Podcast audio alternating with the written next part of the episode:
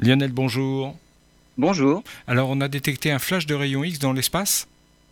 Oui, dans le domaine du rayonnement X, les astronomes connaissent les candidats susceptibles de produire des flashs. Les étoiles à neutrons en font partie. Ce sont des restes d'étoiles massives arrivées en fin de vie. Elles ont expulsé les couches externes de l'étoile en supernova et il ne reste qu'un cœur compact qui se refroidit lentement. Mais la plupart des étoiles vivent à deux. Lorsqu'un des compagnons est moins massif que l'autre, il évolue moins vite. L'une des deux étoiles est déjà une étoile à neutrons, alors que l'autre n'en est qu'au stade précédent, celui de géante rouge. Une étoile qui a tellement enflé qu'elle laisse échapper de la matière vers l'étoile à neutrons, qui peut alors se réactiver. C'est ce qu'observent les astronomes pour un couple d'étoiles situé à onze mille années-lumière dans la constellation du Sagittaire. La situation est même idéale pour l'étude du phénomène, puisque lorsque la matière de l'étoile géante est attirée, elle vient s'enrouler en spirale autour de l'étoile à neutrons.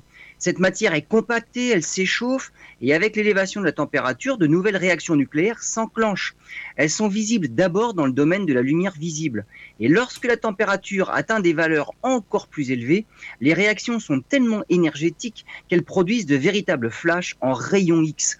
Le délai entre les premiers éclats de lumière dans le domaine visible et celui des rayons X est estimé à trois jours, ce qui laisse largement le temps aux astronomes de pointer leurs instruments pour assister au phénomène. L'été dernier, ce qui a surpris, c'est, c'est le délai non pas de trois jours, mais de douze jours qu'ils ont dû attendre pour assister au flash en rayon X, le plus puissant jamais observé. Un retard à l'allumage qu'ils expliquent maintenant en fait par l'abondance en hélium dans la matière qui nécessite des températures encore plus élevées pour la fusion et un flash de rayon X dont l'énergie est évaluée à plusieurs milliers de fois la puissance du Soleil. Et le prochain spectacle de ce couple est attendu pour deux mille vingt-trois.